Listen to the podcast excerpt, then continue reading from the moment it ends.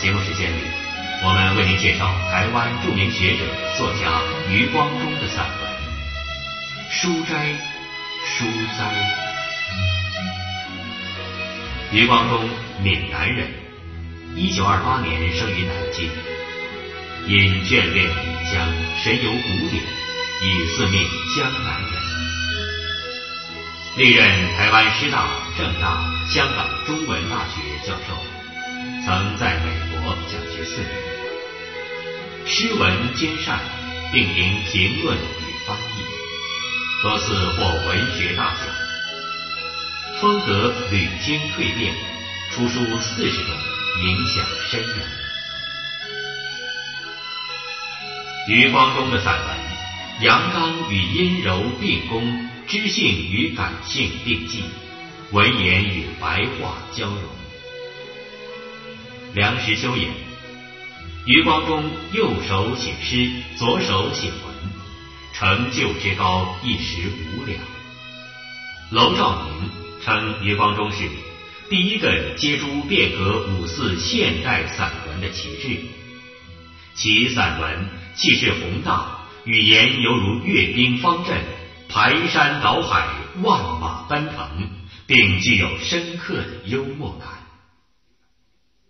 在余光中知性与感性兼具的散文创作中，我们今天介绍给您的《书斋书斋》一文属知性散文，描述的是读书人置身书斋时的所思所想与所感。好。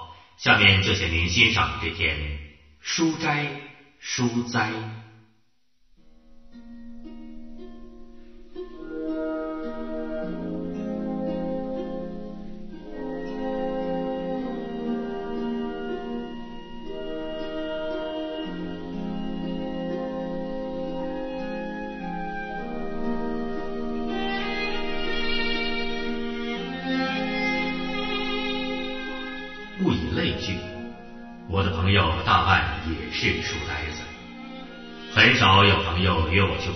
恋爱春天。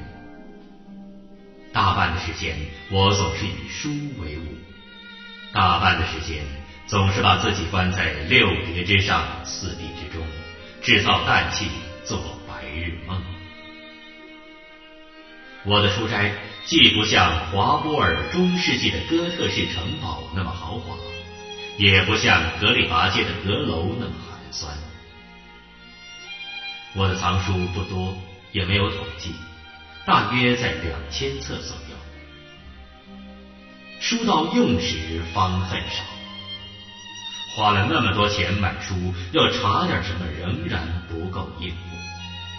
有用的时候，往往发现某本书给朋友借去了没还来；没用的时候，他们简直满炕满谷。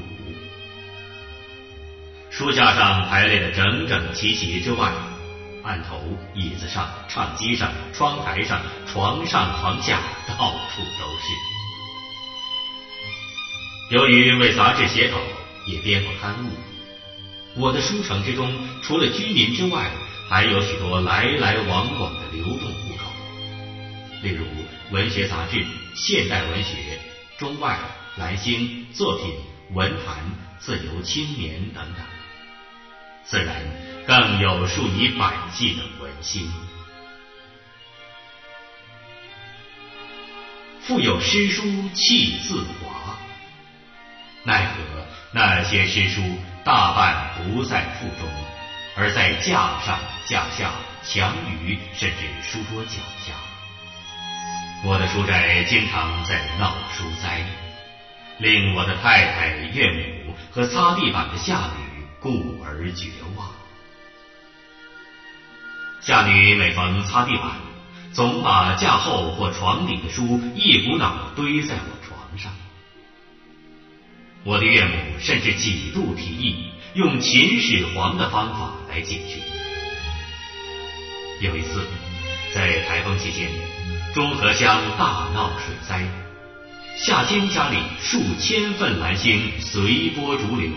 待风息水退，才发现地板上、厨房里、厕所中、狗屋顶，甚至院中的树上，或正或反，举目皆是蓝星。如果厦门街也有这么一次水灾，则在我家水灾过后，必有更严重的疏灾。你会说，既然怕签字为祸，为什么不好好整理一下，使各就其位，取之即来呢？不可能，不可能！我的答复是不可能。凡有几本书的人，大概都会了解，理书是多么麻烦，同时也是多么耗费时间的一件事。对于一个书呆子。李书是带一点回忆的哀愁的。喏，这本书的扉页上写着：“一九五二年四月购于台北。”那时你还没有大学毕业呢。那本书的封底里页记着一个女友可爱的通信地址，现在不必记了，她的地址就是我的。可叹，可叹，这是幸福。还是迷惘。有一本书上写着：“赠余光中，一九五九年于爱奥华城。”作者已经死了，他巍峨的背景已步入文学史。将来，我的女儿们在文学史里读到他时，有什么感觉呢？另一本书令我想起一位好。朋友，他正在太平洋彼岸的一个小镇上穷泡，好久不写诗了。翻开这本红面烫金、古色古香的诗集，不料一张叶脉碧成、枯翠欲断的橡树叶子，翩翩地飘落在地上。这是哪一个秋天的幽灵？那么多书，那么多束信，那么多叠的手稿，我来过，我爱过，我失去，该是每块墓碑上都适用的墓志铭，而这也是每位作家整理旧书时必有的感想。谁能把自己的回忆整理清楚呢？何况一面领书，一面还要看书。书是看不完的，尤其是自己的藏书。谁要是能把自己的藏书读完，一定成为大学者。有的人看书必借，借书必不还；有的人看书必买，买了必不看。我属于后者，我的不少朋友属于前者。这种分类方法当然纯粹是主观的。有一度，发现自己的一些好书，甚至是绝版的好书，被朋友们久借不还，甚至于久催不还。我愤怒的考虑写篇文章声讨这批雅贼，不雅盗，因为。他们的罪行是公开的。不久，我就打消这种念头了，因为发现自己也未能尽免雅道的作风。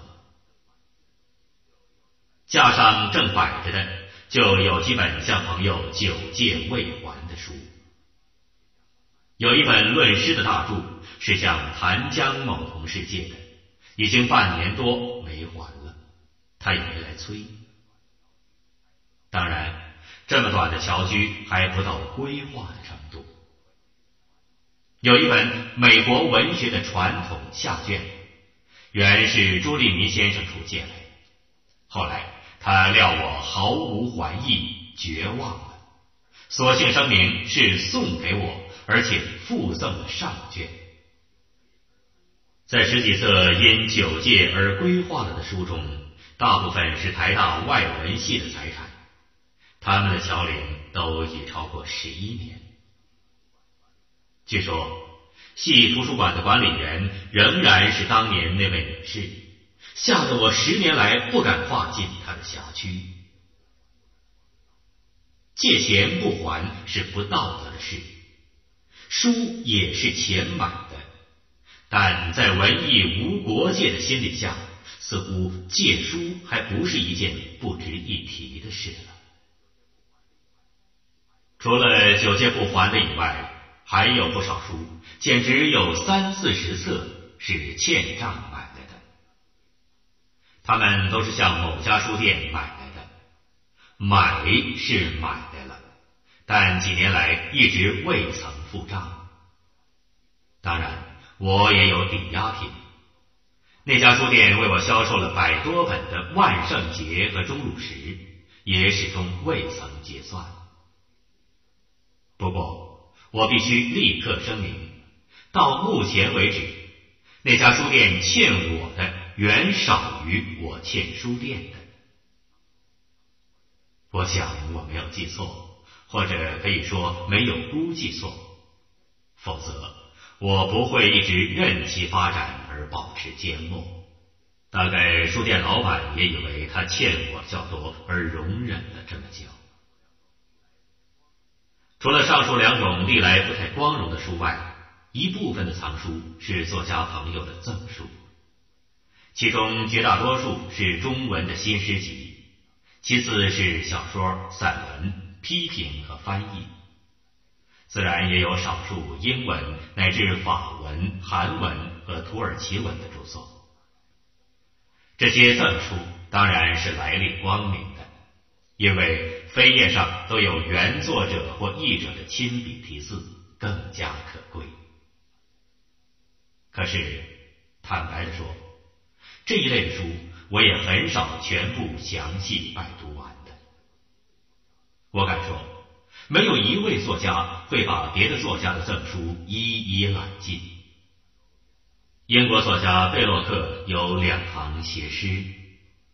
勉强译成中文就成为：当我死时，我希望人们会说他的罪深红，但他的书都读过。此地的“读”是双关的，它既是“读”的过去分词，又和“红”同音，因此不可能译得传神。贝洛克的意思。无论一个人如何罪孽深重，只要他的藏书尽皆认真读过，也就算难能可贵了。一个人，尤其是一位作家，之无法辨读他人的赠书，由此可以想见。每个月平均要收到三四十种赠书，包括刊物。我必须坦白承认。我既无时间逐一拜读，也无全部拜读的欲望。事实上，太多的大著，只要一瞥封面上作者的名字，或是多么庸俗可笑的书名，你就没有胃口开卷饕餮了。世上只有两种作家，好的和坏的，除了一些奇迹式的例外。坏的作家从来不会变成好的作家。我写上面这段话，也许会莫须有的得罪不少赠书的作家朋友。不过，我可以立刻反问他们：不要动怒，你们可以反省一下，曾经读完甚至部分读过我的赠书没有？我想，他们大半不敢遂作肯定的回答的。那些难懂的现代诗，那些嚼饭喂人的异诗，谁能够抢人拜读呢？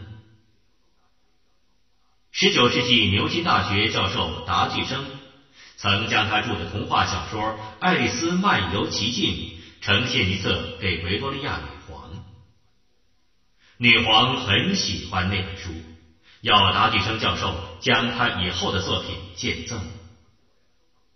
不久。他果然收到他的第二本大著，一本厚厚的数学论文。我想，女皇该不会读完第一页的。第三类的书，该是自己的作品。它们包括四本诗集、三本译诗集、一本翻译小说、一本翻译传记。这些书中，有的尚存三四百册，有的仅余十数本，有的甚至已经绝版。到现在，我仍清晰的记得印第一本书时患得患失的心情。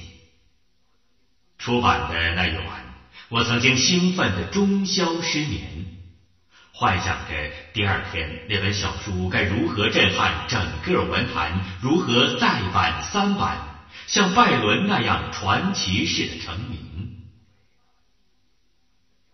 为那本书写书评的梁实秋先生并不那么乐观，他预计顶多销三百本，你就印五百本好了。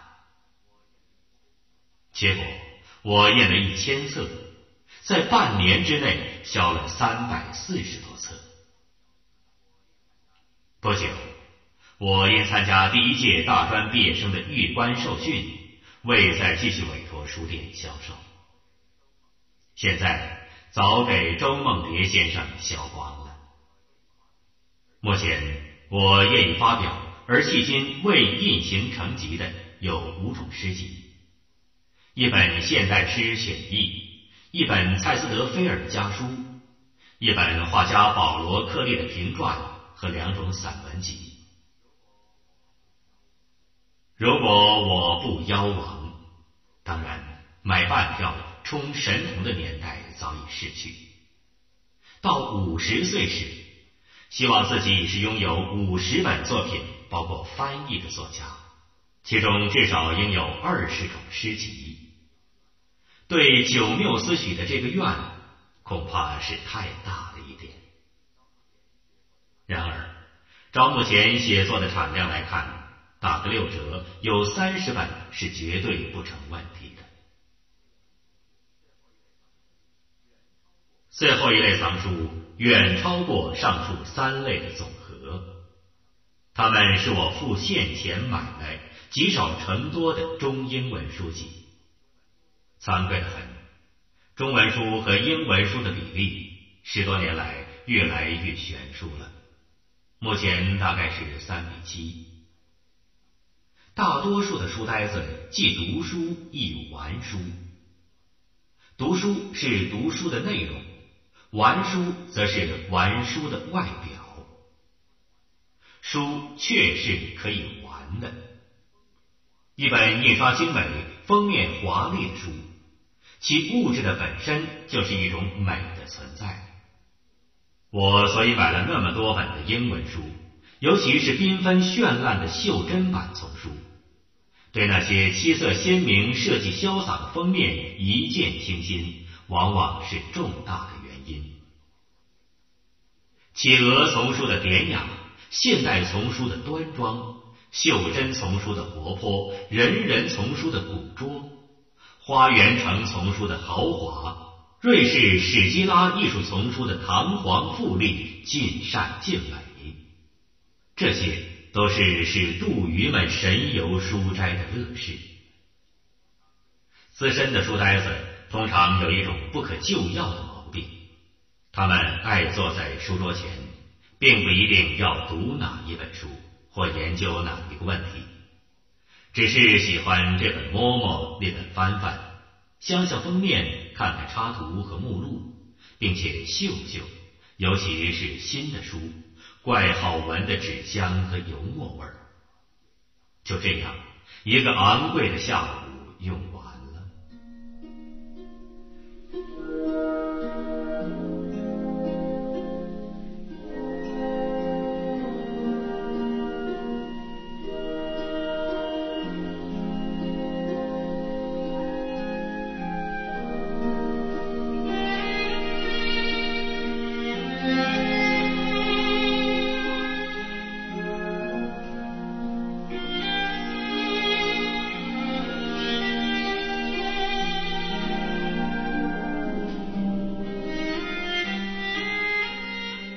约翰生博士曾经说过：“既然我们不能读完一切应读的书，则我们何不任性而读？我的读书便是如此。在大学时代，出于一种攀龙附凤、寄乡朝圣的心情，我曾经遵循文学史的指点，自勉自励地读完八百多页的汤姆琼斯，七百页左右的虚荣士，甚至咬牙切齿、边读边骂的咽下了自我主义者。自从毕业后，这种狠劲儿越来越差。到目前，忙着写诗、译诗、编诗、教诗、论诗，五马分尸之余，几乎毫无时间读诗，甚至无时间读书了。架上的书永远多于腹中的书，读完的藏书恐怕不到十分之三。尽管如此。玩书的毛病始终没有痊愈。由于常玩，我相当熟悉许多并未读完的书。要参考某一意见，或引用某段文字，很容易就能翻到那一页。事实上，有些书是非玩他一个时期不能欣赏的。例如梵高的画集，康明斯的诗集。就需要久玩才能玩熟。然而十年玩下来，我仍然不满意自己的书斋。由于太小，书斋之中一直闹着书灾。那些漫山遍野、满坑满谷、害人而不冲动的洋装书，就像一批批永远取缔不了的流氓一样。没法加以安置。由于是日式，它先矮，而且像一朵背日葵那样，永远朝北，绝对晒不到太阳。如果中国多了一个阴郁的作家，这间北向的书房应该负责。坐在这扇北向之窗的阴影里，我好像冷藏在冰箱中一只满运的南方的水果。白昼，我似乎沉浸在海底，沉寂的幽暗奏着灰色的音乐。夜间，我似乎听得见爱斯基摩人雪橇滑行之声，而北极星的长髯垂下来，铮铮然敲响串串的白钟。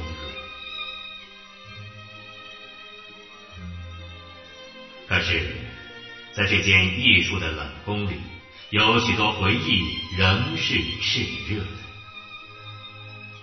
朋友来访，我常爱请他们来这里座谈，而不去客厅，似乎这里是我的文化背景。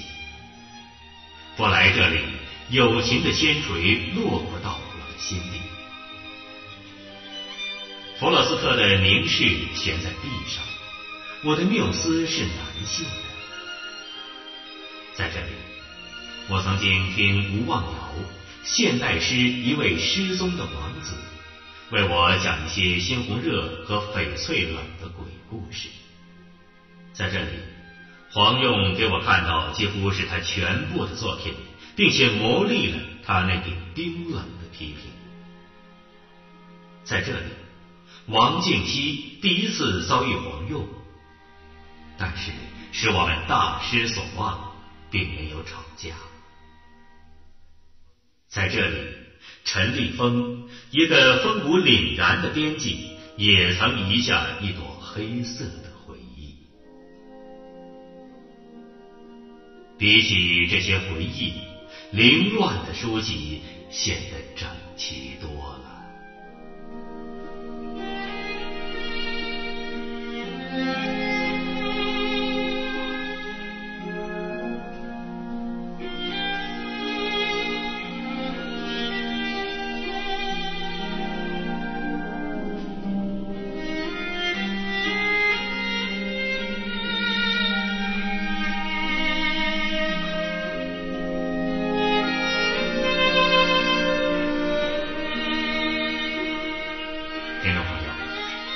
光中的散文《书斋书斋》就为您播送到这里。